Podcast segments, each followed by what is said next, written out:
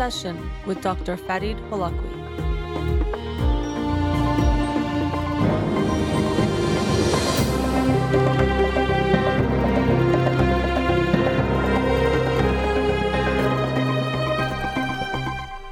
Good afternoon. Welcome to In Session. I'm your host, Dr. Fadi Tolakwi, and I'll be with you for the next two hours here on Radio Hamra.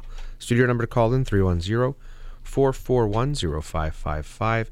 Can follow me on Twitter or Instagram, or like my page on Facebook to get updates on the show, or suggest topics or books for the program. And the shows are uploaded at the end of each week to my SoundCloud page and podcasts on Spotify and Apple Podcasts. Studio number 310 441 0555. So, have some book catching up to do. I actually had Dr. Nushin Valizada on the show Monday and we discussed her book, Women, which was the book of the week. But last week I was unable to do a show on Wednesday to talk about the book from two weeks ago. So I'll talk about that one today. And then the book of the week for this week that I'll talk about next week is If Nietzsche Were a Narwhal by Justin Gregg what animal intelligence reveals about human stupidity.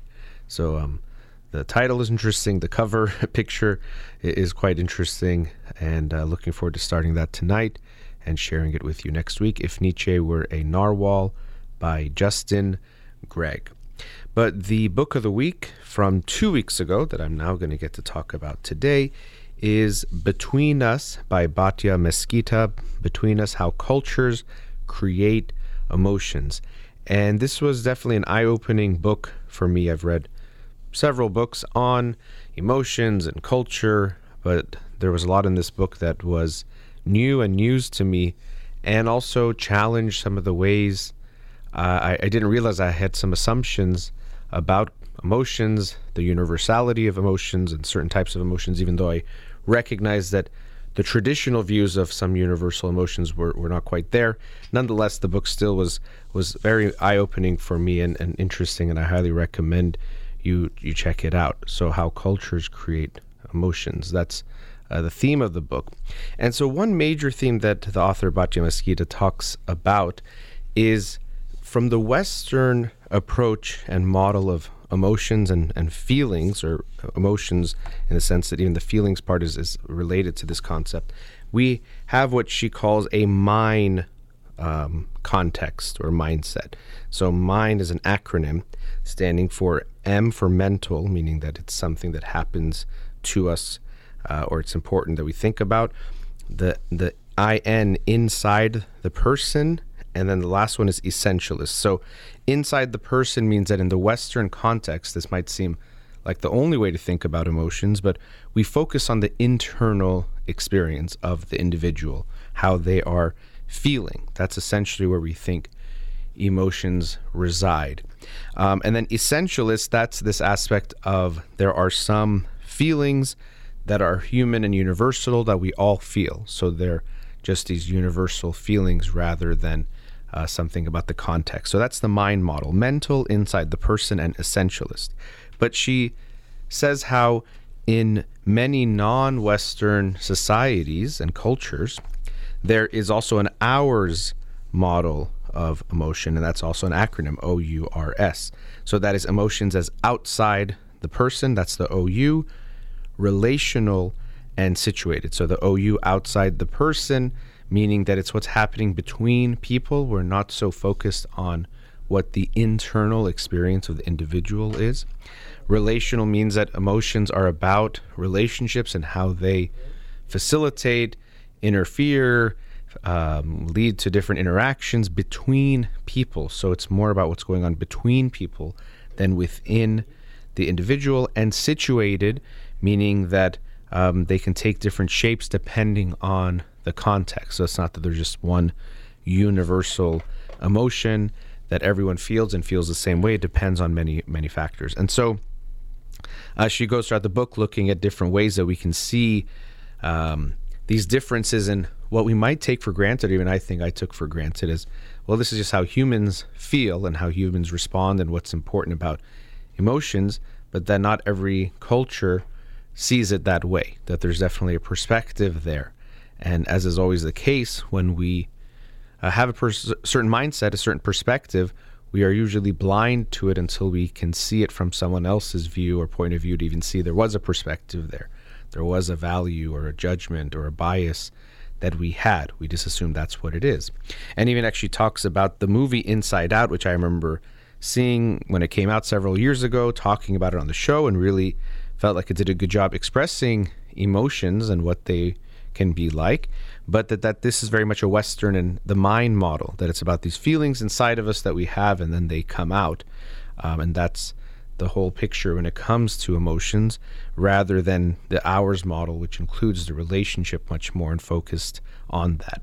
And truth be told, I think it's both of those things. It's not that emotions are only this mind model or only the ours model, but recognizing that both are important. And so uh, as is often the case when we get exposure to different viewpoints, different cultural perspectives, how it can help us is realizing there's more to the picture. And usually it's not either or or one group or one philosophy or perspective has the whole picture, but that it's an integration of things. But it is, I think, important for individuals like myself from a Western type of culture and mindset to recognize this bias and seeing things in the mind type of mindset uh, and similarly recognizing the value of the ours perspective and even just having this type of a humility that although I think I understand how emotions work or how someone else is going to feel because this is how I feel that that can be very limiting because not everyone is going to feel things the same way or have the same emotions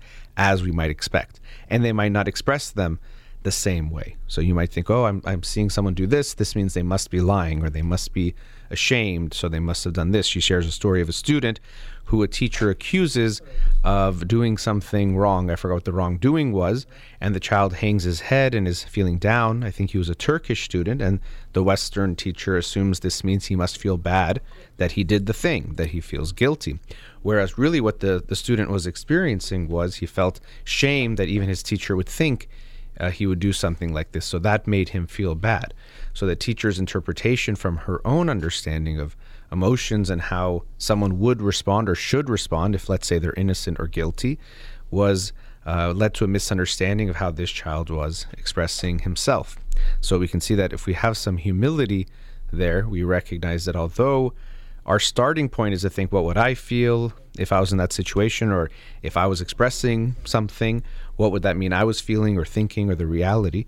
We can have this awareness that oftentimes people can have different experiences, different ways of expressing that are natural for them. There isn't just this one natural way to respond.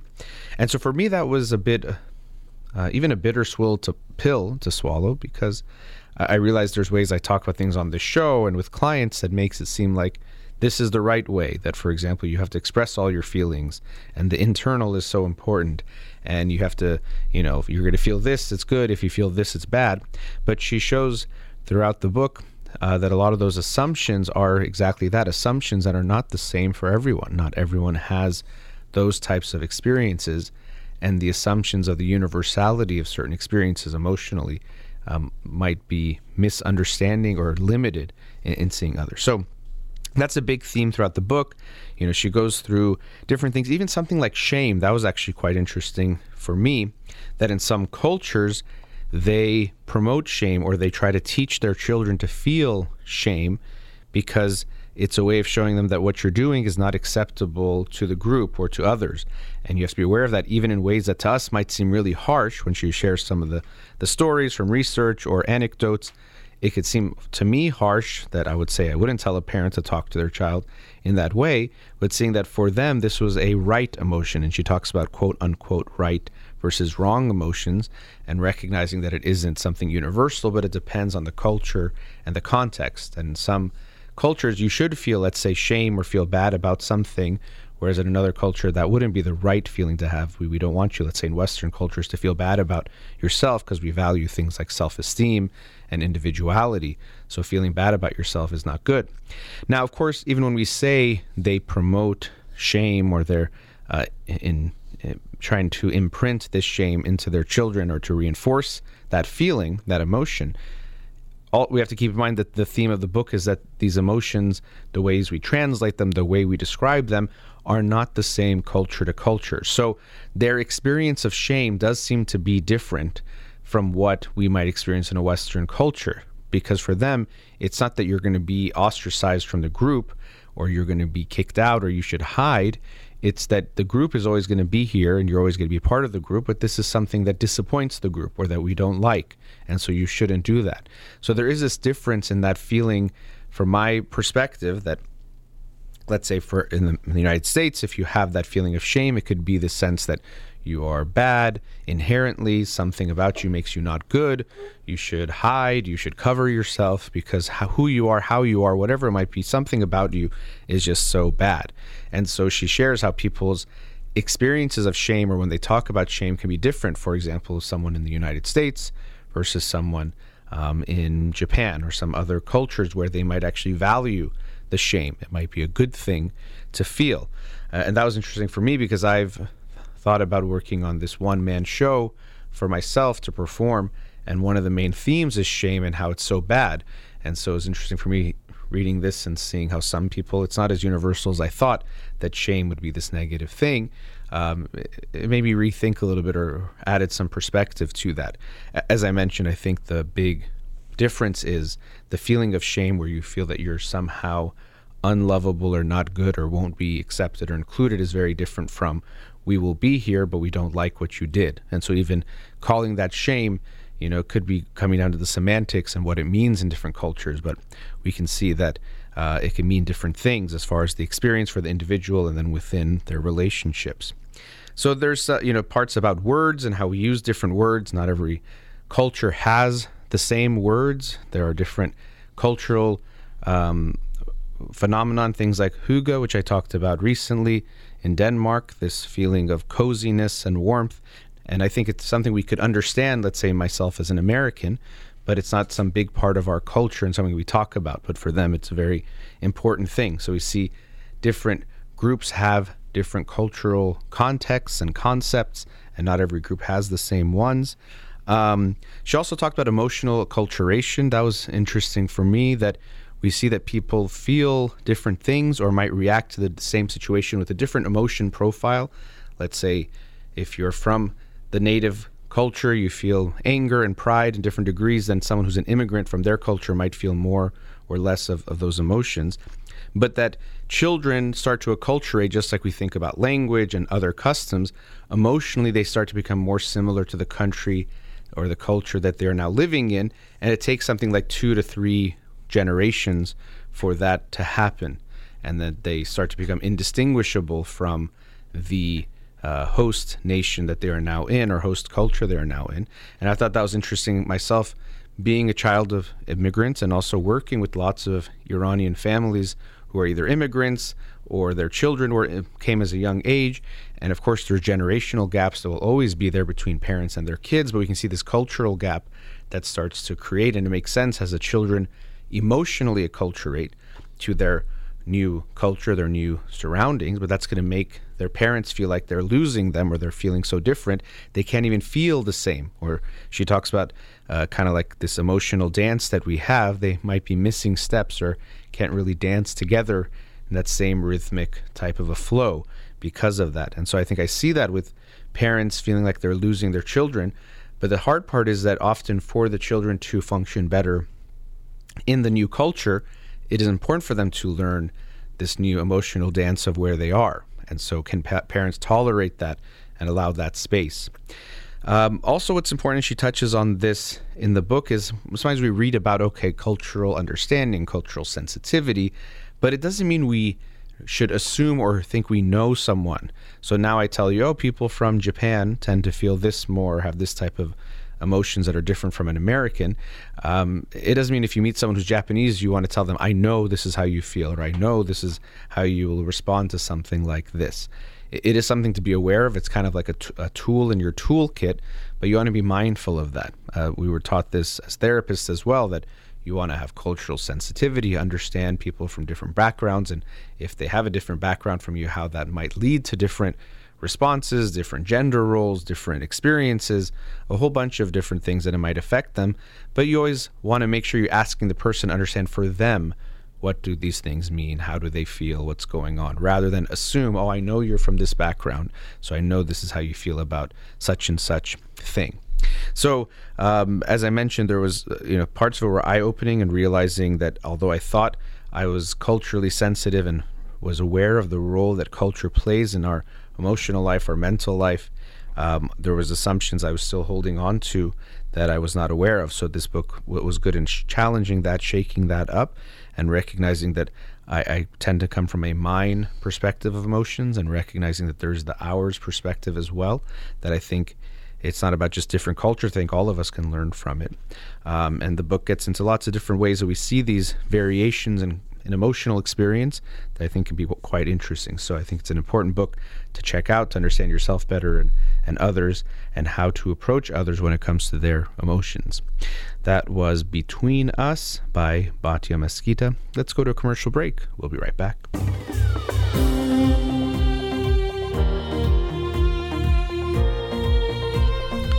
Welcome back. Studio number 310-441-0555. Let's go to a caller. Radio Hamra, you're on the air. Hi there. Um, thank you so much for taking my call. Sure. Thanks for calling. Um, my my question relates to um, what to say to my four, almost five year old son um, that's having a bit of a conflict with his his friends. Okay. Um, as a background, my son went to this amazing preschool. It was actually a Persian immersion preschool. And um, because of just the, the circumstances at the time, my son got moved up a grade. So when he was three, he, he ended up being in a four to five year old classroom, mm-hmm. uh, which now looking back was probably a mistake. Um, and, and then this is in, in year one, he had difficulty making friends, and obviously he was a year younger than all the other kids, and he was a new kid in year two, which was last year, he became best friends with the other three boys. He was able to connect. He had a really great year. Um, and then we got really close with the families of these boys. And then this coming year, which is year three, all the all the boys went to a new school for, for mm-hmm. kindergarten. Mm-hmm. And as all of the you know, as all the boys got older, they um, I noticed, you know, they tend to be a bit more athletic, a bit more competitive. Um, they they all have really involved fathers that are getting them interested into sports and they practice with them a lot. Um, unfortunately, my husband, I think, you know, he doesn't play a strong role or generally, and um, but he also doesn't, you know, work with my son on sports, who probably, you know, is not very athletic generally. Um, but my like my, my husband doesn't like practice with him, so he doesn't, you know, he's not getting better. And um, my son's very much into like imaginative play. Mm-hmm. And you know, like being, you know, and he's into like space and just like dressing up and um, you know, just you know, general imaginative like. Um, we're we became very very close to this other Iranian family, which was very important to me to have this strong Iranian connection in, in America. Mm-hmm. And um, we we all collectively go to this Persian soccer class uh, just so that we can maintain um, their friendship since they all go to different schools now. But what I noticed more recently was that um, these boys, as they're getting older, are like beginning to kind of gang up on my son and exclude him. Mm. And they're like more recently just like running away from him, like after practice and like when he wants to hang out with them and like play with them. And they like more recently also told him like they they don't want to be his friend anymore. Mm. And and what's unique is he my son does really great one on one with each of these boys, but it's like when they collectively meet as a group, they they become kind of like bullies. Um, and it's really weird, uh, and I don't, and it, I can just tell like when when it's the three of them or when it's two of them, they gang up on him, and you know I could just also tell just over time they're like drifting in their interests. So yeah. I took the position more recently that I'm going to pull him out and we're just going to see the, these families less, even though, you know, it's this Iranian community that I like. I love the parents. Um, my family thinks that we should, I should, you know, keep him in, try to work with him so we don't lose this Iranian connection. The parents of these other boys see that their sons tend to gang up on my son sometimes, but um, some of them say some some of them are of the mind of like we can't force friendship, and when we force kids to be friends, it like repels them the other way. Other other parents say like let's work on this um, so that you know their kid won't be a bully. But I kind of don't want to use my son as the guinea pig to help mm-hmm. the other kid not be a bully. So I'm just wondering what is a good position for my son? And I know my parents um, listen to your father a lot. I listen to your show a lot, and I, I was always of the mind that you know for a son, a boy, but maybe and also probably for girls too. But like, it's so important to build their self esteem when they're young. And I feel like I made a mistake by allowing him to be moved up a grade because there wasn't room in the other class, and I really wanted to get into this Persian immersion school. Mm-hmm. Um, that I made this mistake because he was always the younger kid. He was always he always felt inadequate because he was you know a year younger. Yeah. Um, and I, I part of me just feels like the right answer is to pull him out, but we lose this Iranian connection. I, I I'm just wondering what what should I do, and how do I talk to my son when kids around him are, are telling him, he, you know, they don't want to be his friend. What should I say? What, what can I do to help his self esteem mm-hmm. in that circumstance? Yeah, I mean, it, there's obviously a lot going on. Even at one point, I, I remember that he was like four going on five because there's like so much history there of what what's happened. Uh, the school part, it, it's tough. It happens a lot where. T- uh, students are, you know, the parents get an option to move their kids up. Yours, it seems like it was different, but in general, I know there's a sense of our, our kid is getting ahead, and that's good. Uh, yeah. So this might not be your case, but just for parents out there, I think the social aspect and being smaller and younger uh, can have an effect that might outweigh any benefit you think they're getting from getting ahead in some way. So uh, I guess you were really keen on him being at this school, so you, you wanted to find a way to make that work. Now, um, you know, we all, we can't force friendship, so I do agree with that aspect of things. That uh, you know, children have different interests and and putting him, you know, when, when you talk about his self esteem and how he feels about himself, uh, a big part of that is that we don't want to feel like we're being put in places we that people don't want us or they don't make us feel welcome. So to to force him or to push him to be friends with these kids to me would be um, it's hard to say let's have him be friends with kids that don't seem to connect with him and have that make him feel good you know so right. i wouldn't want to put pressure on him or force him or those kids i mean it's not good if they're bullying him or making him feel bad or saying mean things. But if they have different interests now, then it makes sense. Like it might not be as fun. Just like if he wants to play a certain type of game and the kid keeps changing it, your son might not like him. Like, no, let's play it this way. So uh, I don't think forcing it and this concern of like losing the the Persian connection. You know, there's many. I, I'm not so concerned if he wouldn't ha- had friends that are not Iranian. That's not, I don't think, anything to be at all worried about. Uh, and definitely to pressure it or force it, and and also that it's there's only these children. There's other Iranian children. Uh, you know, I don't know where you are exactly, but I'm not so concerned about that part of it. I would I would make mm-hmm. that part fairly minor in all of this.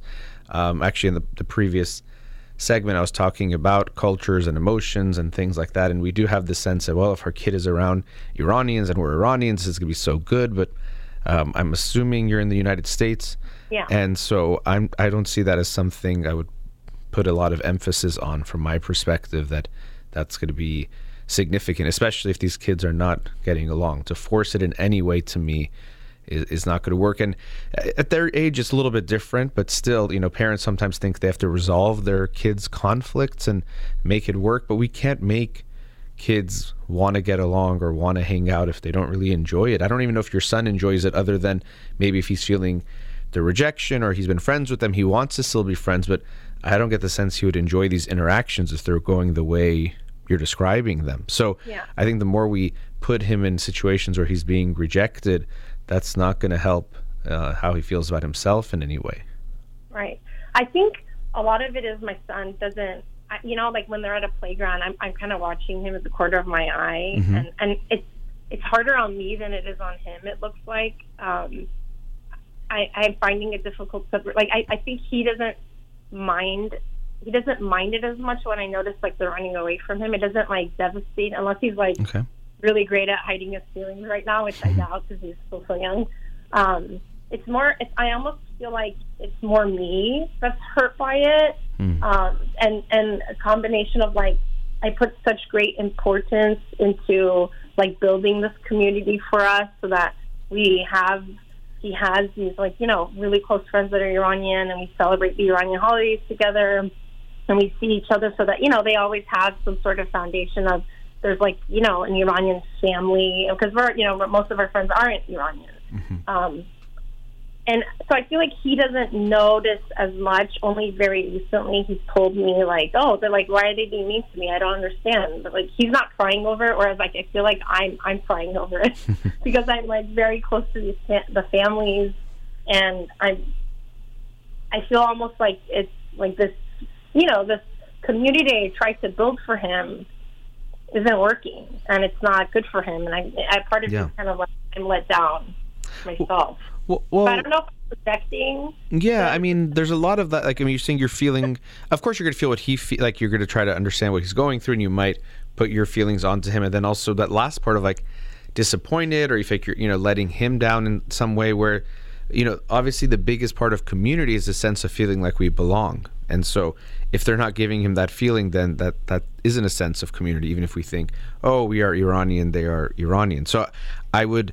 Uh, you know, invite you to try to shift that mindset a bit that if he's with Iranian kids, somehow it's community or somehow it's good, you know, that that's better than non Iranian kids for him or something else. I, I, think the most important thing is that he gets to feel like he belongs, they like him, in whatever way that might be. So I'm glad you're saying it's not, it doesn't seem like it's devastating and he's getting so hurt, but he seems to not like it. He's sharing that yeah. with you. Why are they being mean to me? Clearly, he doesn't like that. And that's something we can also talk about how you uh, approach those conversations with him. So I know there's this like logistical side of like you're trying to determine changing the school or how connected to be with these families, and that's one thing. But then of course your interactions with him about this are also going to be quite important and something to look at.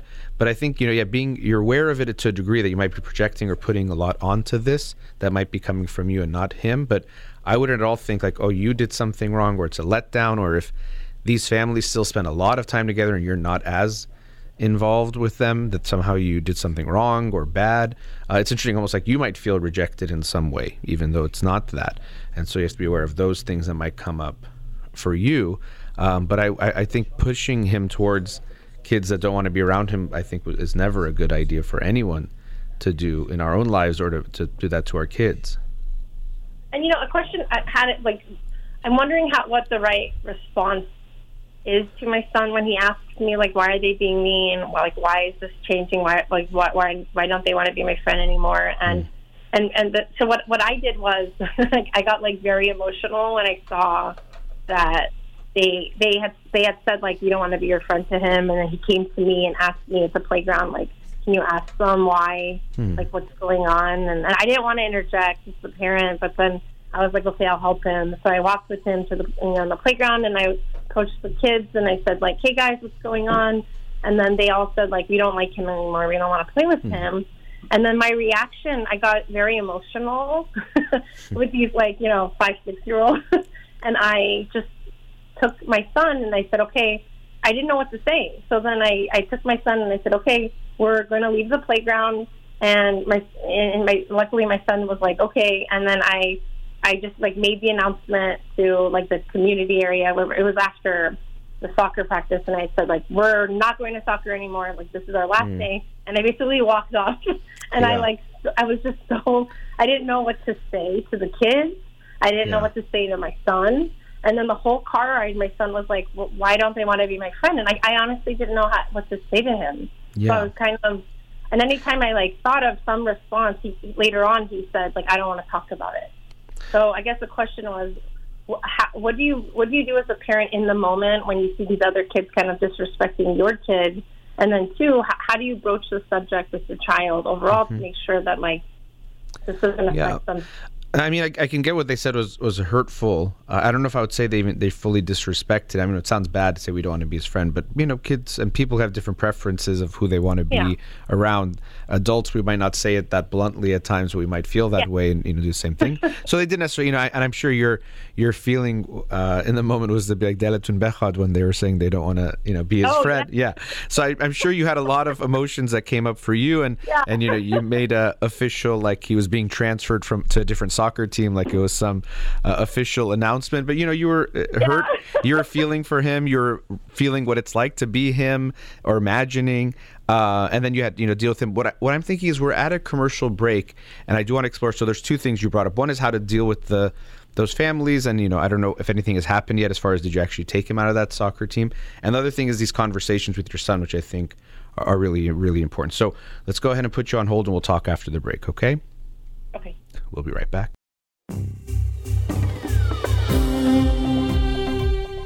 Welcome back. Before the break, we were with a caller. Let's go back to them now. Caller, are you still there? Yes. All right. So, uh, before the break, we are talking about your son, four, almost five, having some issues with some friends that he's had for a little, little bit, and then re- I don't know if that was recent that incident where you went with him to the other kids. Yeah, it was very recent. Very recent. Okay. Okay. Uh, and then so did, I was asking, you know, did you know, and the, the the kids said that they didn't want to be his friend anymore. And of course, that that, that does sound very harsh. I'm sure you you felt a lot uh, feelings in that moment. I was devastated. Yeah, yeah. How did he How did he seem to be like your son in that moment? Did you see how he was reacting to that? Yeah, I mean, he he did he he he's normally a crier, so he didn't cry in that situation. But he like there was deep sadness in his face, and I think that's Yeah. kind of what caused me to go over the edge of it. Sure, you got. I mean, you're, you're gonna get protective. You know that Yeah. they said it was hurtful, um, and you were seeing him hurt. And, and as I was saying, as much as I can get that you didn't like it, and it doesn't sound nice, but it would be hard to say the kids did something really wrong. I mean, they- they Yeah, maybe no, they felt they're weren't. getting along, you know, or they don't connect with him the same way or something. Uh, but anyway, now I don't know if changing the soccer teams is ne- necessary. Did you change him out of it already? No, I mean, I no, no only because this happened a couple of days ago. Yeah. I go to that. That there's a particular class where it's like more Iranians go, Mhm. and then there's other classes. So I'm going to just go to the other ones. Okay. Well, um, yeah. I mean, I'd also talk to your son about that. I don't know. Did you ask him if he wants to switch soccer teams? Well, I mean, he said he doesn't want to be around them if they're mean, but he Sure. still like they're his. be- They were his best friends, so he's like, you know, if they're nice, like I want to see them. And and what's and, and I had brought it up in my like long speech to you, but um, like one on one, they're great. Yeah. that's the weird part. It's like when they all collectively hang out, they try to compete against each other. So then it's like their athletic abilities becomes the dominant thing. When Mm-hmm. Yeah. you know when they were younger, like no one was like great at soccer, but now Right. like you know the three of them are really working hard at soccer, and then my son's like is not that great, and that separates them, Mhm. and that's where they're. I feel like they're they're bonding by ganging up on my son. Yeah, I mean, it could be, uh, as you're saying, they're they're trying to like prove themselves to each other, and if he's the one that's the least like you know skilled or good, he could be the easiest one for them all to feel good about, being like, oh, we're Yeah. better, we're better than him, you know. So maybe he becomes that target as that competitiveness comes out um, to kind of put you know put it on him, and obviously that's not going to feel good, and we don't want him to be Yeah. in that situation. And yeah, so I mean, your son, uh, it does seem like you know when they started being friends. It's, uh, again, they're so young, but they had slightly different interests, and now sports has become more uh, their the other kids' interests, and your son less so. And so you know they're just a little bit different. And so I think it's good for him to still to do something like soccer, but we want it to be in a um, way that he's not being hurt or you know he's not feeling bad. And I don't think he necessarily has to switch to teams. You can try still and see how it goes uh, with that. Uh, the part about talking to your son, you know, it, it's tough. It's delicate. You obviously have intense feelings about how is he feeling, how is it affecting him. You don't want him to feel so bad, but you want to, I'm sure, you know, have lots of things. Well, well tell me first, what are the the things you want to convey to him or you have told him because i could see there being a variety of things that might come up for you of how to talk to him about the situation.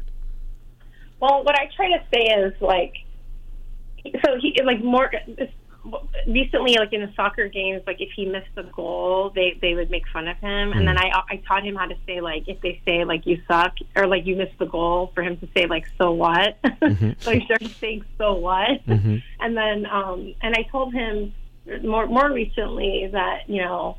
um you know, if they're they're not being nice, then I just said like they're gonna lose out, you know, on like having a friend as great as you. And I try to constantly boost his self esteem, being like, I think you're so funny. I love being around you. These are the reasons why I think you're incredible. And then I tell him. But I think I said it so many times he kind of zones out. It's, it's funny because you know I have Iranian parents who probably like never told me why like I was incredible. Mm-hmm. and then I tell my son like every day, and it's almost to the point where he's like, yeah, yeah, yeah. Like he doesn't, he doesn't even. Yeah. It doesn't mean anything to him anymore. And that's the interesting point that I think you're aware of. It's almost like more for you than for him in, yeah, in, in, yeah in multiple ways. One is because you didn't get it so there's something you're feeling there and giving him the type of love and validation you you wanted as a child. And also because of that you feel like it's missing and you got to keep pushing it on him. But I would pay attention to that. If he's zoning out it you know that probably means it's not resonating or even landing the way you're hoping it will. So yeah. uh, it might not it, it could come off empty if it's just repeated. You know, if someone says you're amazing, you're amazing, you're amazing, it sounds nice, but you kind of stop feeling any of like what does that even yeah. mean? You know, be, yeah. specific, but you know how like in our new generation we're trying to like kind of uplift the kid. You know when they, what, what did they say? Like first thing in the morning, you say like you want to tell them that mantra of like I am great, I am you know mm-hmm. smart, I am this. I don't I don't make it do that, but I I always the most confident people I've ever known in my life like that are my age, their parents always told them how great they were, you know?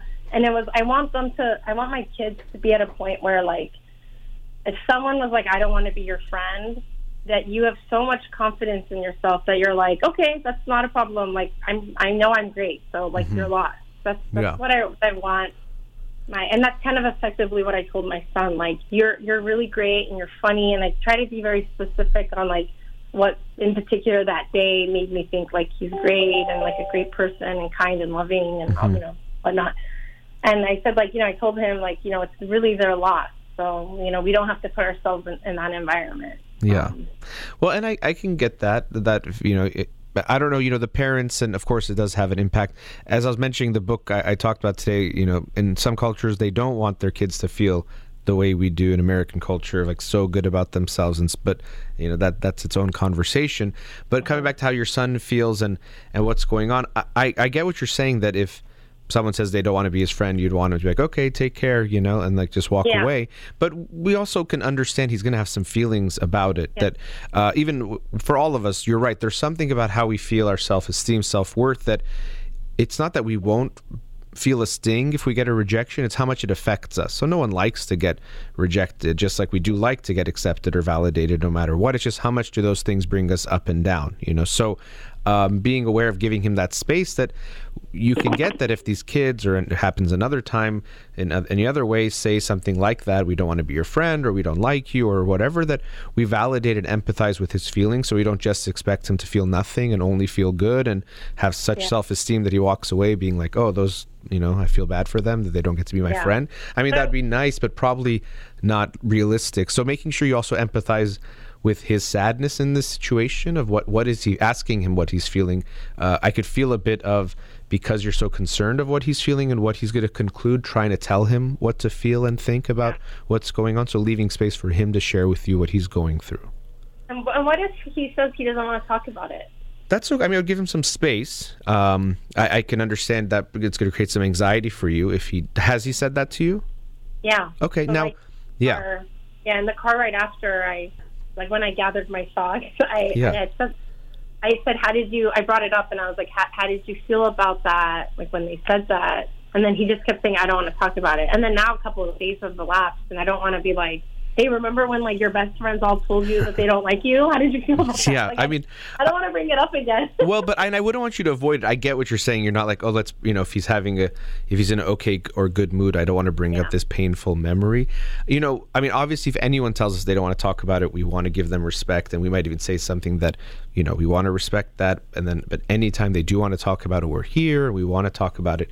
I, I would also want you to be aware of, you know, the the the scenario you described was probably pretty overwhelming for him, and so he could be feeling a lot of things like himself. He could be feeling, "Oh, I made mommy feel bad because she got upset," even though you were doing it in defense of him. He might think he's the cause, like I hurt mommy or I made mommy angry or upset because it was about me.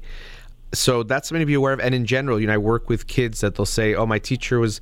being mean to me or a kid was being mean to me and then I ask them if they told their parents, and sometimes they say no, because like, I'm afraid my mom or dad's going to come to school and create a huge scene, and like it becomes, you know. So we have to be aware in general when we respond to our kids that we contain our emotions and our response to a degree that makes them feel comfortable because if yeah. it then becomes let's say you you know you didn't but if you had yelled at the kids he's like oh i'm never going to tell my mom if someone says something because yeah. like i don't want to deal with that right so um, when you got into the car a lot of things could have been going on but he could have been feeling a bit overwhelmed and not sure you know what to say or feeling like you were probably still you said you had collected your thoughts at that point but he maybe saw you were still upset or you seemed upset about it. So it, it makes it hard for him. And that's another part of when we uh, you know talk about empathizing and, and allowing him to express his feelings is being mindful of how emotional you are about whatever is going on to give him that space. Because if you're still riled up about it it doesn't give him the space of okay like i can share whatever i want to whatever it is whether it's he's angry he's sad he's mad he wants to cry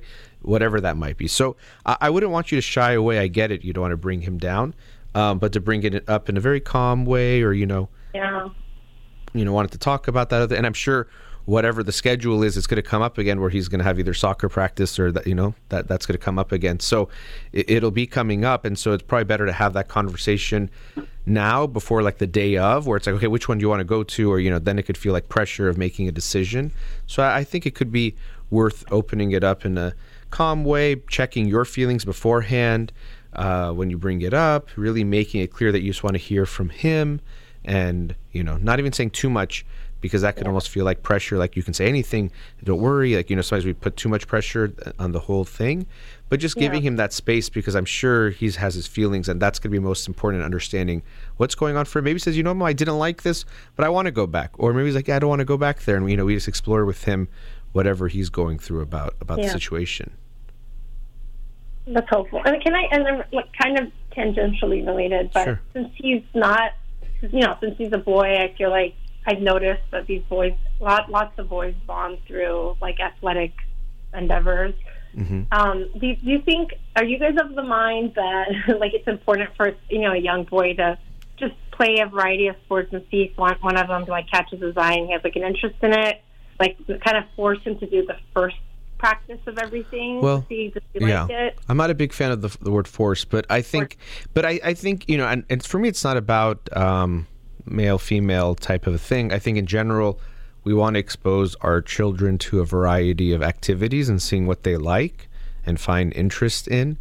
Um, yeah, I think it's good. Physical activity is obviously good for everyone, just from a health perspective, and our bodies are one aspect of our experience and even intelligence and different things. And it could bring up you know, team and collaboration, even the winning and losing. It could be painful, but it could be good. Like, I think there's a lot of great. I, I love sports myself, but it's not this thing I think, well, he's a boy, he has to play something, and we have to find the thing he likes. I wouldn't want you to have that mindset. I'd be open to encouraging him to try things without this feeling of pressure that it's some big deal.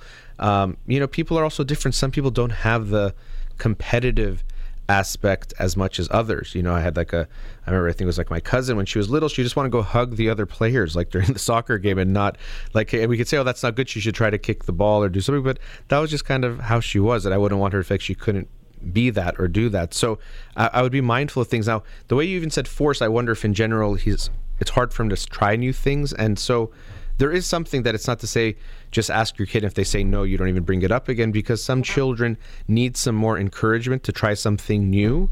So i don't know if your son is like that but some yeah. Both kids were he he's really bad at transitions. Yeah. Wherever he is in the moment he thinks it's the best. Mm-hmm. and then when you kind of like you have to actually force him to do something else, go somewhere else, because he just refuses. And when you, when he's at that next place, he's like, "This is amazing," you know, like he always liked it. Like he never wanted to go to the soccer class, and then when we first started, then then he like started liking it a lot. Yeah. Um, so that's yeah. I mean, so he is someone that will need. We have to be mindful of when you bring something up. He's likely going to say no first because it's something yeah. new. It's something, and so it's not to say we force him, but we also don't just take that no as like, okay, that's it. We're not even going to think about it. We might encourage him or see if he can somehow support it to make it easier for him to get into that first one. And as I was saying, I wouldn't just think we have to get him to sport because he's a boy. I think it's good for him to try different, in, you know, uh, interests or activities. I don't know if we, when you mentioned space, you meant like he spaces out, or if he actually likes like outer space. Oh no, he likes outer. Space. Oh, okay, great. I mean, you also find him. why not find him ways to, expl- you know, do that clubs or groups or you know whatever it might be that uh, it's something he's already interested in. Give him that that space pun intended, to go explore that. And then he meets kids that are also more, you know, have a similar interest. That might be good for him too. So it doesn't mean he doesn't do any sports, but I would want you to cultivate the the interest he does have and give him that opportunity to be like, oh yeah, I get to learn more about this, meet other kids who like space and and all that stuff. I think that that would be good for him too. Okay. This is very helpful. Thank you sure. Nice talking to you. Wish you the best. You as well. Thank you. Take care. All right, let's go to another commercial break. We'll be right back.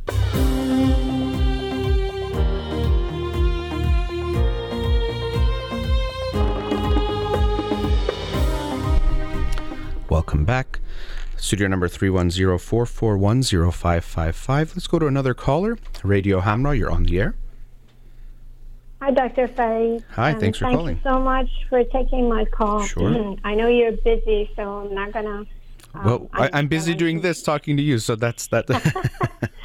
I just wanted to congratulate you on and the whole people that were involved in such a great success that you guys had on Radio Hamra celebration. I oh, truly you. and honestly wish I could be there. Oh well, Jotun yes. we had a, it was a fun night. It's always a lot of a lot goes into it, um, but but it's a fun celebration. But thank you for that. I appreciate it. No problem. Um, so as I was on hold, I kind of switched the question around. I think this is more important. Um, so I have a senior who is applying for colleges now, mm-hmm. and she is showing interest on neuroscience. Okay. As far as college applications go, she's aligning um, her applications um, in the order uh, of the um, colleges that are in the states that actually, um, I think they're strong in that field. And I just wanted to ask your opinion about that because mostly they're out of state, so the um, tuitions are sometimes even tripled, even for one semester.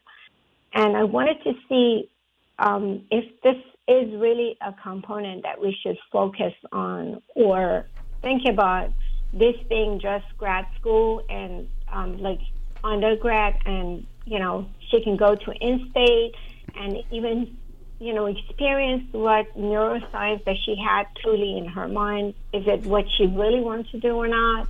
And then think about you know grad school and then focus on that once hmm. she gets her feet wet. Well, you know, I'm, I'm very happy to talk to you about this, although I have to acknowledge my, my limitation that as far as you know, I'm not some kind of a college counselor, advisor, and especially in the field of neuroscience, read many books in the field, but as far as academic paths and what's important, what's not, it's not something that I can say I know how, let's say, important it is the undergrad that she goes and the neuroscience program they have versus other things. I mean, in general, it can make an impact, but often it, it is more important the graduate school you go to for any kind of a, a field that can be important. Um, I don't know the financial disparity between one school to the next, and then also your financial situation of how much it would affect things. I would definitely give her the space to apply to the schools she wants to apply to, and then see where she gets in, and then make the decision in the spring or wherever, whenever it would be. So that's some months away, and I wouldn't discourage her from looking into the schools that she thinks she would like.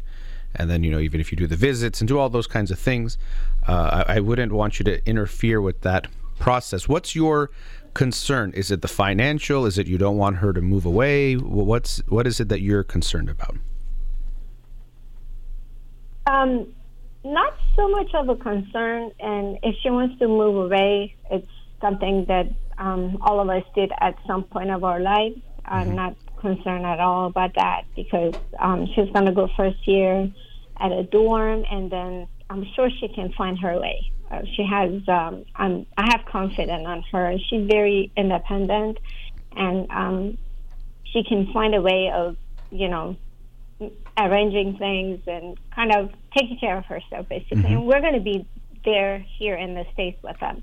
Anyways, um, I just didn't know if spending um, that much more would make sense. That was my question. And the reason I'm asking you, um, I know that, you know, it's different from, you know, what, um, you know, a college counselor would tell us. Um, because I just know that you guys are in the field and you may have, you know, have an idea of because somebody who has gone to psychology um, field and everything, it really matters in the first four years of college or not. I mean, it, it's it's it is going to be different. Also, I mean, I, I went to graduate school in a different path. She would have to go to a very, if she wants to be a neuroscientist, research-based school in a university, and I didn't actually do that for my graduate school. So the paths are different. I understand that it seems similar, psychology, neuropsych, uh, neuroscience. There's definitely overlap. Um, I, you know, even these things when you say like how much and does it is it worth this it, it is going to be something that you have to make a decision or really she will also the like the financial if the difference is so much you have to tell me how that's going to impact you, and the family. I i'm more in the favor of letting her go to the school she wants to as long as it's feasible for the family and whether or not makes that much of a difference to give her that choice to pick her uh, college or the university that she goes to. I don't see any reason why you or i should make that decision for her if she really studies and says, "Oh, I love that this professor is there." And you know she does this neuroscience research. I think it's so interesting. Now, will she even get to work with that professor? Maybe, maybe not. But I, I wouldn't want you to discourage her from going to the school of her choice. Um, I'm sure it'll have some impact. How much, I don't know. What really is going to happen is that it depends on how she performs at school and and the research she's going to do and all the things she does in her undergrad. Uh, but where she goes will have some impact, and I'd want her to, to be the decision maker there. So uh, I wouldn't say, oh, it doesn't matter at all. So have her go wherever else. Um, and, and, I would also invite her to reach out to people. You know, um, when I was, you know, it was more when I was in undergrad, but I got to meet with people who are psychologists, and they gave me some feedback as to what's important, what matters, what to do, not to do. And so, can she reach out to some people who are in the neuropsych? Uh, neuroscience industry um, and see if she can get any feedback from any of them.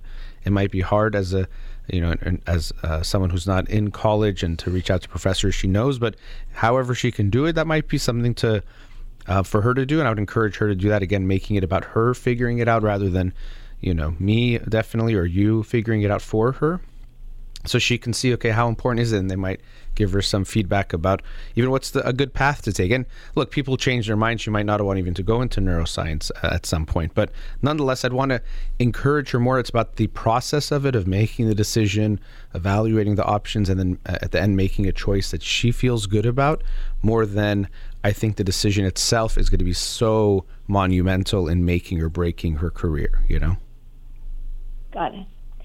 Um, Thank you for that. Sure. So my second question, um, I know um, I listen to your father a lot every day, night, days, you know, middays, everything, um, and he talks about instant gratification mm-hmm.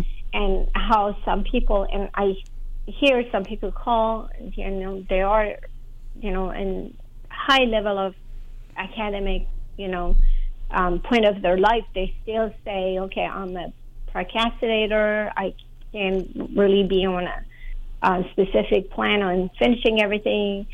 And I feel like um, she has been going on the same way. Somehow she's been managing it. Somehow she's uh, impacted us.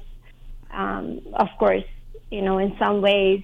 And I, to be honest with you, I have to be honest with myself, I don't like it at all. I don't even know um, if it matters that we like it or we don't like it. But I just wanted to see how, at this point, anyone can help any other person of managing their time more efficiently and not be the last minute for literally every single thing all okay. the time in their life.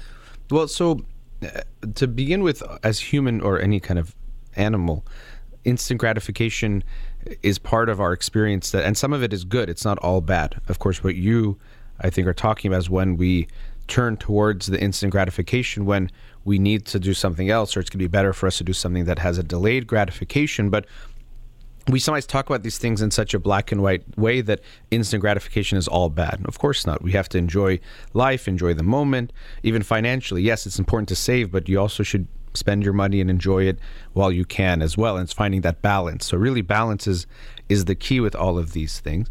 Um, so I, I'm not sure what you see in her. I guess you're saying she stresses out because of it, or maybe something concerns you. But tell me, what do you see in her? And this is the same daughter that's applying to colleges. Yes. Okay. yes. So what do you And, see uh, that concerns you?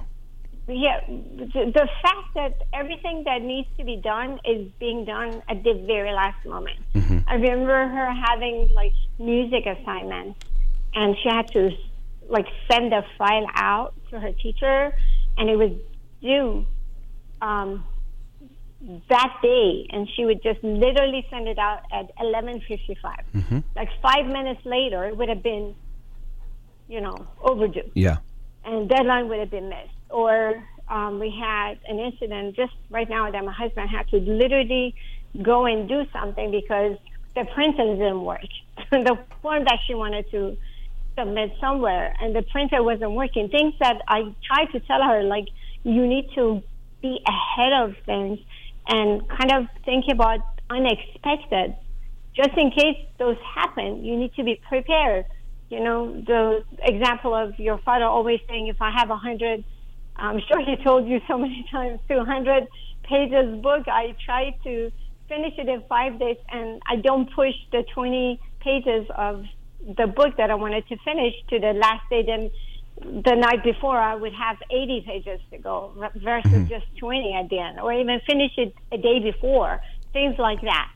I mean, look, those are all good things, uh, obviously, to finish. Everyone, we all know, oh, you know, it's good to finish your homework and then play. As an adult, it's good to get your work done early, and all those things are true. But it doesn't mean because they're true or make sense. I doubt you're, if you ask your daughter, she thinks, you know, Mom, it's really, really good to do it last minute is the best way. She probably knows what you're saying from a logical perspective and would agree with you. Now, getting it done is where we have a problem. So I wouldn't focus so much on let's say like the lecturing or the convincing of this is the right way uh, more we want to understand what's going on for her. Because usually procrastination comes down to a few things such as anxiety is a big one that drives it. Um, it doesn't mean that there's no such thing as work ethic and things but when i see people who are procrastinating when you go deeper you see there's something like perfectionism. They're afraid to do it wrong. They're afraid they won't know how to do it. They're afraid of not doing a good job. Uh, all sorts of things come into play. So I, I would encourage you to rather than focusing on convincing her that procrastinating is bad which she likely already agrees with i would encourage you to focus on trying to if you want to help her understanding that for herself. So i, I don't think she doesn't know that procrastinating is not going to help her. I'm sure she's actually going through a lot of stress in these moments when she's you know doing it at the last minute. Um, so it's good to start from a place of like okay where do we agree? Which i think is we agree that this isn't going well and you don't need to emphasize that but if you do want to help her and that's even if she invites you to have a conversation with her about this is trying to understand what goes on for her um, is she a high achiever in general? Um, you know, we have a life coach actually, and she was talking about life coach a whole lot when it was pandemic and there was not much going on. Uh, and from her point of view, she's very laid back, mm-hmm. very laid back. and I even mentioned this last minute thing, and she told me just let it be. If it's done, it's done. It doesn't matter how it's done. Are, are you saying the life coach is laid back? no, no, my daughter is. Oh, okay, okay. from her point of view, the life coach was saying she's just laid back. Mm-hmm, mm-hmm. She's laid back, Okay. you know. And I think I just didn't know. It's honestly a lot of times irritating because she's still living here, and we are involved in a whole lot of functions that they do. Um, and that was just my thought because we Yeah. had another incident today. I just thought, oh, maybe I'll just call and ask. Sure. So I mean, this you know the laid back attitude you're talking about. Some obviously laid back can be good, but I think your feeling is like she, you don't think she cares enough or has enough passion or motivation about certain things. And um, you know, she's saying she wants to be a neuroscientist. That's obviously going to take a lot of hard work. And so, what we I hope happens is she recognizes is recognizes if she wants this goal, she will approach things differently. Now, you might think she's laid back, but she might think she's okay.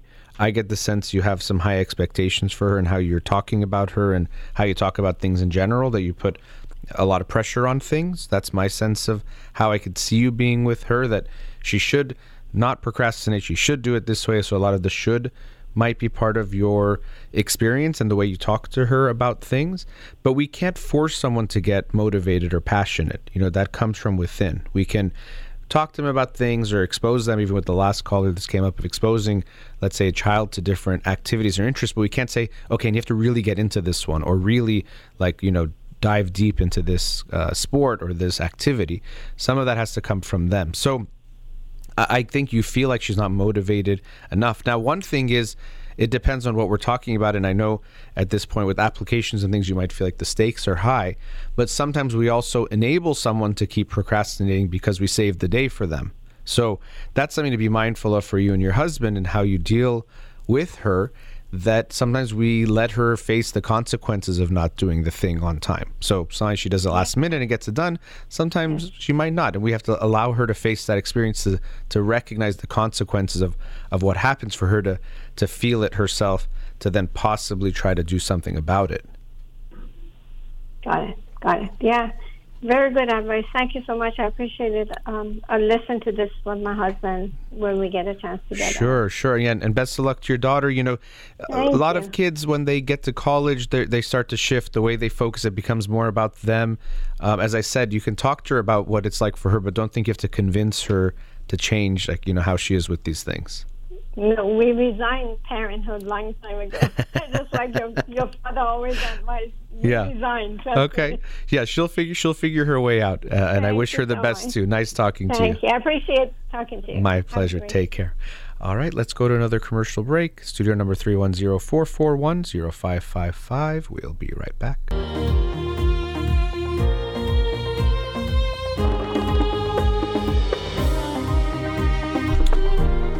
Back. You know, I uh, wanted to see if there was time today, and now might be a good time to share a, a personal experience I had recently. Um, I had a few weeks ago a therapist on the show, Anahita Kashefi, who is a uh, therapist who practices ketamine assisted therapy or ketamine assisted psychotherapy.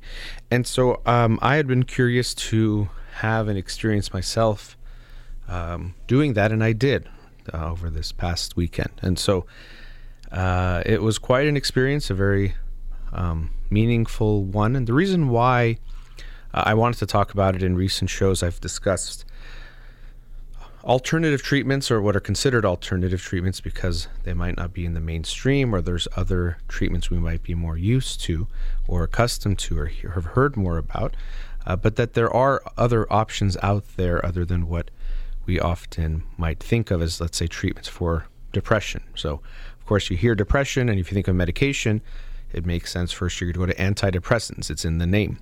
It's going to help with your depression, and it can help many people, but also it doesn't help many people. And so, to think of that as the only possible treatment, uh, along with psychotherapy, would be limiting. Even things like ECT, electroconvulsive therapy, what sometimes would be called shock therapy, uh, it's had a bad reputation because of things like uh, the movie One Flew Over the Cuckoo Nest and the ways it used to be done, where patients could break bones or have really bad reactions afterwards. Uh, but it's become much more or less invasive and done in ways that are easier on the, the patient going through it and can be very helpful for some. And it's not something I'd say go try that as a first line treatment, but being aware if you have your, uh, you know, what we could call tris- treatment resistant depression, to be open to other options, even something like that, which might seem uh, extreme. And then there's TMS, transcranial magnetic stimulation, which is an even less invasive way of doing that, where they're just uh, t- like magnets uh, attached to the scalp. Um, that then do a similar type of a thing. So there are these other treatments out there, and you know ECT, similar to psychedelics, has had a bad reputation from media and to the way it's been presented. And the same thing is true of various drugs, psychedelics. Uh, ketamine would be close to those, but also things like uh, psilocybin, mushrooms, LSD, MDMA, and other types of uh, medications like that, um, where there was a very, very bad reputation, which was not necessarily reflective of the reality, but part of a history that we can understand that there was um, lots of research being done on psychedelics for a long time 50s 60s and then there was this huge movement led by people like timothy leary at harvard that then led to huge backlashes because it was becoming almost too widespread and also became part of counterculture and a whole bunch of things. I'd recommend you watch either the documentaries um, on Netflix by Michael Pollan, How to Change Your Mind, or for a more thorough understanding, read his book with that same title, How to Change Your Mind. He goes through the history of psychedelics and how they fa- fell out of favor considerably, but how they're coming back in recent decades. And it's not to say that they're for everyone and that I'm saying you should try that yourself or that you definitely should try that. There's nothing that helps everybody, but it's being aware that there are these alternatives out there. There are things that we want to just be aware of what can work for you. Since not everything works for everyone, we want to have different options to find something that can work for us. And so, my own experience, um, just even with the concept of psychedelics, was like many people's that I was just like, oh, there are these crazy hard drugs and they can permanently damage your brain and have such negative effects. And it's super, super extreme, worse than any other kind of drugs that people might take recreationally. And that was because of the propaganda, the things that were out there about these medications. When I was in my PhD program, I don't remember hearing anything about psychedelics. And I graduated about uh, 11 years ago. And so at that time, I think it was much less in the academic mainstream the way that it is now. And you hear it's much more common to hear people talking about psychedelic and psychedelics in all types of circles, much more accepted, much more widespread as a something to try, and also people knowing about research and things related to that. So I, I was very against it for a long time, and when I started to hear more about it, it was like, oh come on, like it's just people kind of wanting an excuse to dr- to do a drug basically or you know to get high in, in some way and I really looked at it negatively but then um, you know that title of that book How to Change Your Mind by Michael Pollan I think it has two meanings one is that psychedelics can change your mind and, and lead to some changes but also um, it could change your mind the book about how you see psychedelics themselves and I had that experience uh, when I was reading it that it was opening my eyes more and more um, that there could be something here, that my assumptions about these types of drugs, medications, might not be the full picture, the full story. And so uh, I started to read more, learn more. Um, but trying them myself, uh, I recognized there was a reluctance. That felt a bit scary for multiple reasons, including some of those uh, same things I said about what I'd heard about them or what I thought to be um, true about them that made it a little bit scary. Also, full disclosure, I, I hadn't really done any kind of mind altering substance. I mean, if you don't include caffeine, something I take every day, uh, other than that, I really hadn't done anything. So uh, there was something about losing control, about um, what happens, what is it going to feel like, how long it lasts, what will it be, you know, all those types of things that I had. And so the way I experienced it um, this weekend and how I knew I would want to do it is in a very controlled type of setting or very uh, comforting setting. And, and, in that book, Michael Pollan talks about how many researchers in the field of psychedelics talk about two important concepts, which are set and setting. So that's the mindset of the individual going into taking the psychedelic medicine, and then the setting, the context that they are in. So, uh, as I'm talking about psychedelics here, I'm definitely not encouraging it one for everyone definitely not. And that's something to be mindful about. Even for some people, it could be not good for them. But two, to not just take it any way recreationally yourself. That I would recommend that if you're considering it, to do your research, to, to think about it, to talk to people about it, and and if you decide to do it, if you get to that point, to do it in a way where it's with a trained practitioner in the right type of a setting. You know, some people will take shrooms and walk around Joshua Tree, and maybe they some of them have great experiences, but you can also have what what they'll call a bad trip, where you might get to a bad place, and if there aren't the people around you to support you through it, it can be an uncomfortable uh, experience. So um, I knew that that's something that would be important for me. And so I'll tell you a bit about what I experienced when I had uh, Anahita Kashefi on the show. We talked about it because uh, I wanted to demystify it a bit and have, and also learn from her, but to demystify it because I think sometimes we hear about, for example, going on a psychedelic journey, and that could sound like something super intense or scary or something that you know um, might be might freak us out. So what I went through was after getting meeting with a psychiatrist to to screen me to make sure I was okay to try the medication. Um, I then met with the therapist, and we had something like a and, and also say this: not everyone is going to have the same uh, protocol as I went through. I'm sure there's some level of variability of what you might experience, but this is what I went through, and, and many, I think, um, therapists have similar types of, of setup. So uh, we, we, essentially had something like a therapy session before, exploring different things I'm going through, dealing with, also what I'm hoping to get from uh, the the session itself, and some things that I thought I might want to work on or think about, and all of that. So it's kind of like a, a pretty standard therapy session as far as length, also. And then I took the medication, which in the way I did it was in a lozenge form. There's many different means of administration from injection, uh, IV to intramuscular, uh, to nasal spray, to uh, what I did was a lozenge, which I had to keep in, you know, dissolved in my mouth, but keep the saliva in my mouth for about 15 minutes because it gets absorbed through the cheek. Um, and so there's differences about the bioavailability or how much you get of the medication depending on how you do it. From my understanding, intravenous is the most direct and most controlled, that you know how much you're getting. For example, if you spray it in your nose, uh, the you know what's going on with the mucus lining of your you know nasal passageway, various things can affect how much of the medication gets into your body, and of course that's going to affect what you experience. So nonetheless, I did it through a oral lozenge and then after that 15 minutes spit out whatever was left and then i went through this experience and it was it was intense um, i also did not take a very high dose because it was my first experience and i think that was good and and i had a, some pretty intense moments you know i don't want to share every part of it Obviously, it obviously was very personal but i was definitely crying for some parts of it uh, first physically i felt some things that were a bit scary for me. As I mentioned, I haven't taken something mind altering in that way. So it was a little bit unclear. I actually uh, did say I, I, I, was lucid enough to recognize what I was saying was kind of funny. I, I told the therapist, I, can't tell if this feels good or bad. And she kind of laughed, which I understood because it was like kind of, well, what does it feel like? And I couldn't quite tell. It was a little bit strange for me.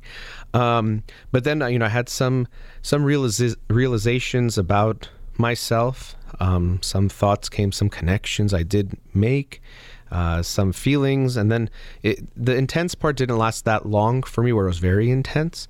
Uh, but then for a while there was uh, music. Also, I should say I was laying on a couch with a, a blanket and on pillows, so I was very physically comfortable, and that felt nice and very comforting and warm.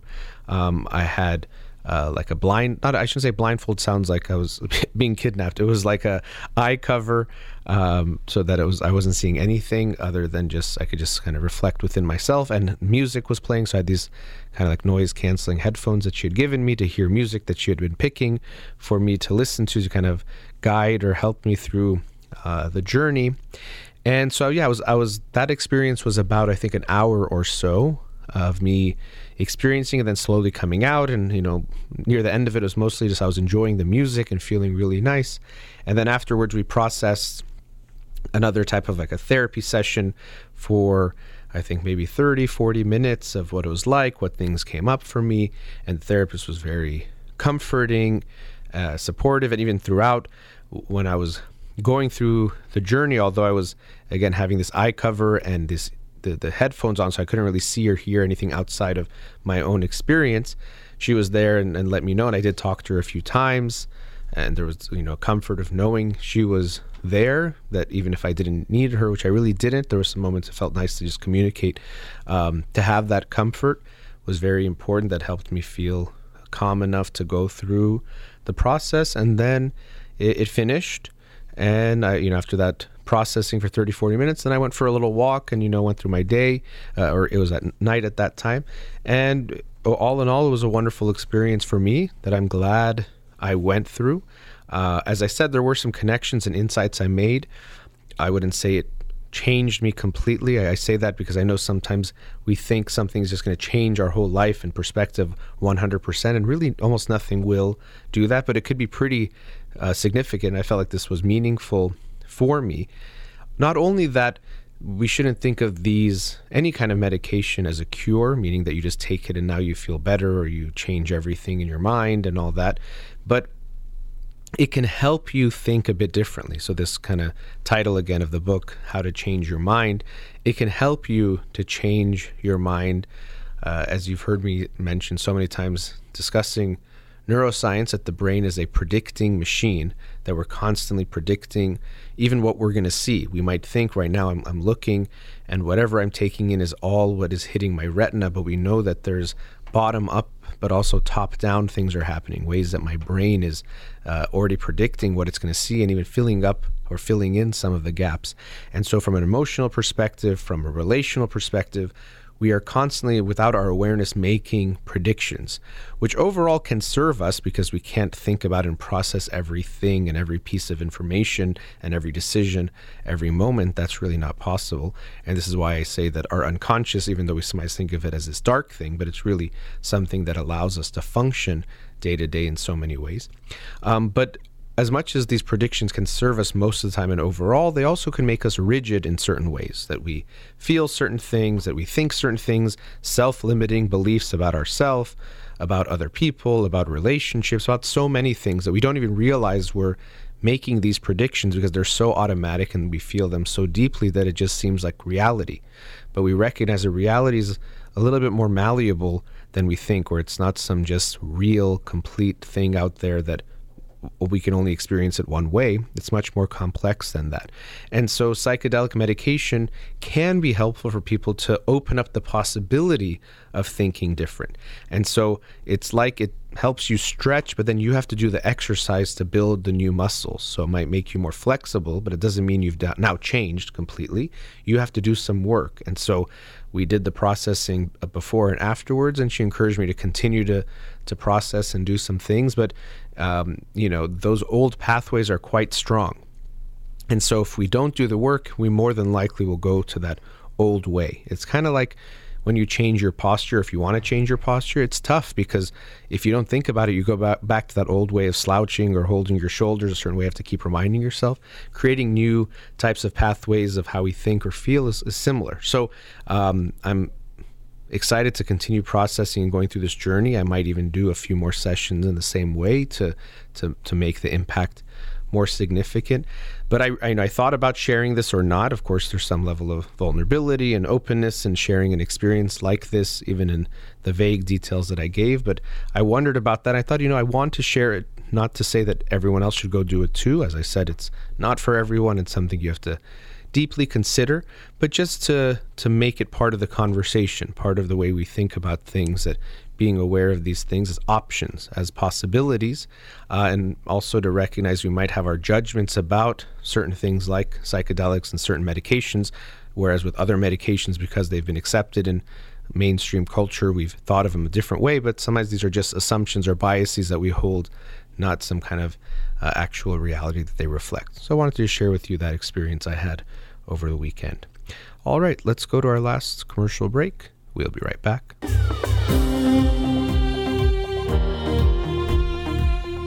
Welcome back. You know, in the previous segment, I was talking about my own experience this past weekend doing a ketamine assisted uh, psychotherapy session. Um, I, I, think I'm still processing it. It was only you know three days ago, and, and I mentioned something about um, changing beliefs, changing mindsets, and how impactful that can be, and how automatic it is. And it's so automatic that we don't realize we even have them. So even if you hear me talk right now, you might think, I don't have, there's not assumptions. I just see the world as it is, or I see people as they are. But we don't recognize how much we have created the world that we experience. So there's some kind of a co creation of what's happening on the outside and what's happening on the inside. We're not just passive observers of what's going on around us. And I also mentioned that in some ways this is good. You have to have some of this. You can't function when you're walking, you can't think of how is every leg muscle moving in each step. A lot of it has to become automatic for you to be able to even do it at all, and especially to be able to do it and do anything else, to walk and talk and chew gum or whatever it is you want to do. We have to have a lot of things become automatic. So it's not to say that all of that is bad. We need some of that. But where we want to be become aware of these things is when they start to limit us, which we all have things like self limiting beliefs. And even as I say that, I can think of it as self limiting doesn't just mean that they're beliefs about ourselves, but they are l- beliefs that limit how we experience life. So it could even be about other people, it can be about the world, it could be about so many things. Assumptions that we have. For example, we all have a feeling about and a judgment about how other people are. How much can you trust them? You aren't aware of it because you just think it's how it is. I see people as they are, or I uh, judge people as they are, or assume the right amount of risk when it comes to meeting people. But people have a different range in how much they think, for example, when you meet someone new, that they're going to be a good person or that I can trust them. And we can obviously be on both ends of the you know, spectrum in an unhealthy way. Sometimes we can be too trusting and we get ourselves hurt because we don't realize there can be some danger. Just like, you know, if you have such a positive feeling, you just walk into the street and thinking nothing can happen to you, that's not good. But of course, we can also be in another extreme where we are too wary and paranoid of everyone that we think they're bad people and they're going to hurt us in some way. And this is going to be affected by, as everything, some nature and nurture, some level of our genetics, but also your experiences how people have treated you, of course, how your parents treated you, but also how they talked about people. I often see in therapy clients who say, Oh, my parents told me don't trust anyone outside of the family. Everyone out there is bad. Even if they act like they're good, they're bad and they're trying to get you in some way.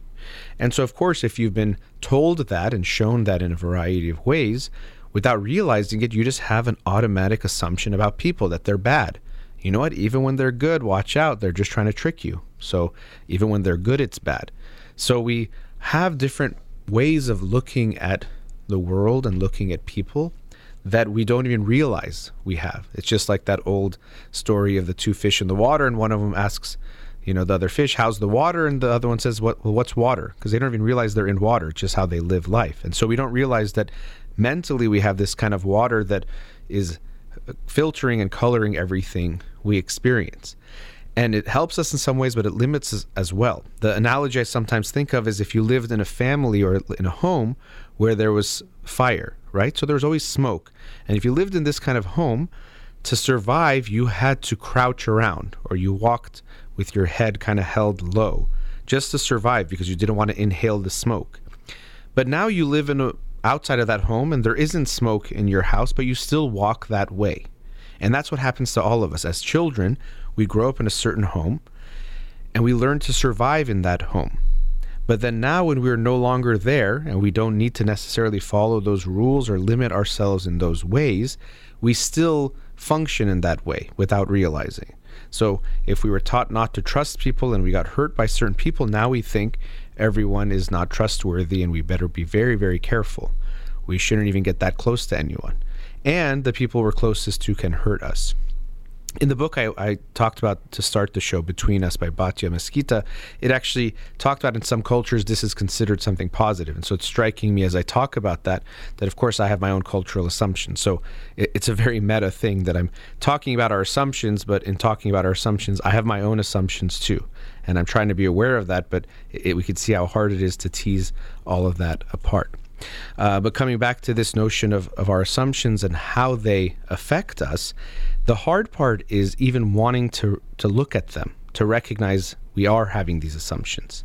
It's a lot easier to hold on to our old beliefs than to challenge them. Because once we challenge them, we can feel a bit disoriented. So, this goes back to why it is important to actually have so many things be automatic because if every moment you had to look at everything totally fresh 100%, it would be overwhelming. You would be sensorily in, in every type of way overwhelmed and just not be able to process all of it. So even when we try to change our mind, I don't think it's good for all of it to change all at once. That would be too much. We wouldn't be able to even function. But it is being first open to recognizing, you know what? There's many assumptions I hold about the world. Some actually probably serve me and might even be good and fairly accurate, but some might be limiting and might be hurting me.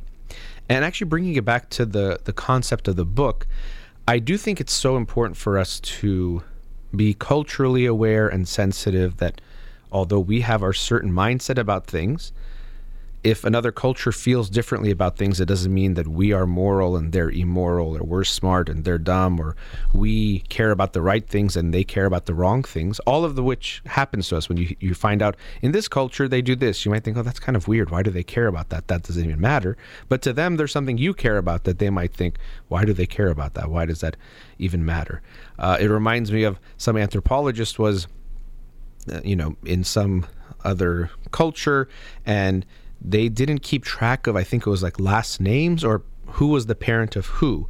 And, and to this white anthropologist, it was so shocking. Well, you don't know who's father and mother of which child or who's the father of what child? I said, no. And then the anthropologist said, well, how do you know who, which children to love or to you know take care of? And the, to that person, it was laughable. We take care of all the children. Like, what, what do you mean, which children to love, right? So to the Western person, it was this mindset of we take care of our family and that person. But to this person, it was we take care of everyone. I don't think of should I show love to this child or that child based on if I'm related to them or not. I just take care of and, and love the children. So we can see that we have assumptions that we don't even realize we have, and we tend to think the things we believe, the things we feel, those are the important things because they feel important to us. It's it's hard to not recognize that or to see that. I care about this, so it must be important. Why do you care about that? And so this happens culturally, it happens individually. You know, you meet someone, they say, Oh, why do you care what about that? I don't care about that. Well, whatever it is you're talking about, there's something, or whoever it is you're talking about, there's something you probably care about that they don't care about. So just being aware of that, that you have differences, but it doesn't mean one of you is right or wrong, can be very important. Now, I do think this is important to have this cultural humility, intellectual humility that other people have different experiences. I do also think that it doesn't mean whatever a culture believes or whatever the cultural emotional let's say profile and impacts are should just be accepted as they are. And it's always tough. We i think it's something we shouldn't impose on other people. But even cultures themselves i think can look at that. And so we see this even I'm proud of my father. I think he's done this in the Iranian culture that we try to recognize and understand our culture and recognize first that it's not perfect and something that because we always did it this way it has to be good or because this is some custom it should never be changed we try to understand it and sometimes we see that we say okay in this culture because they live in this type of a society they have to value this thing or that thing which we might not care about so if they're more, let's say, collectivistic, they might care about who's doing what to whom and how they interact with each other.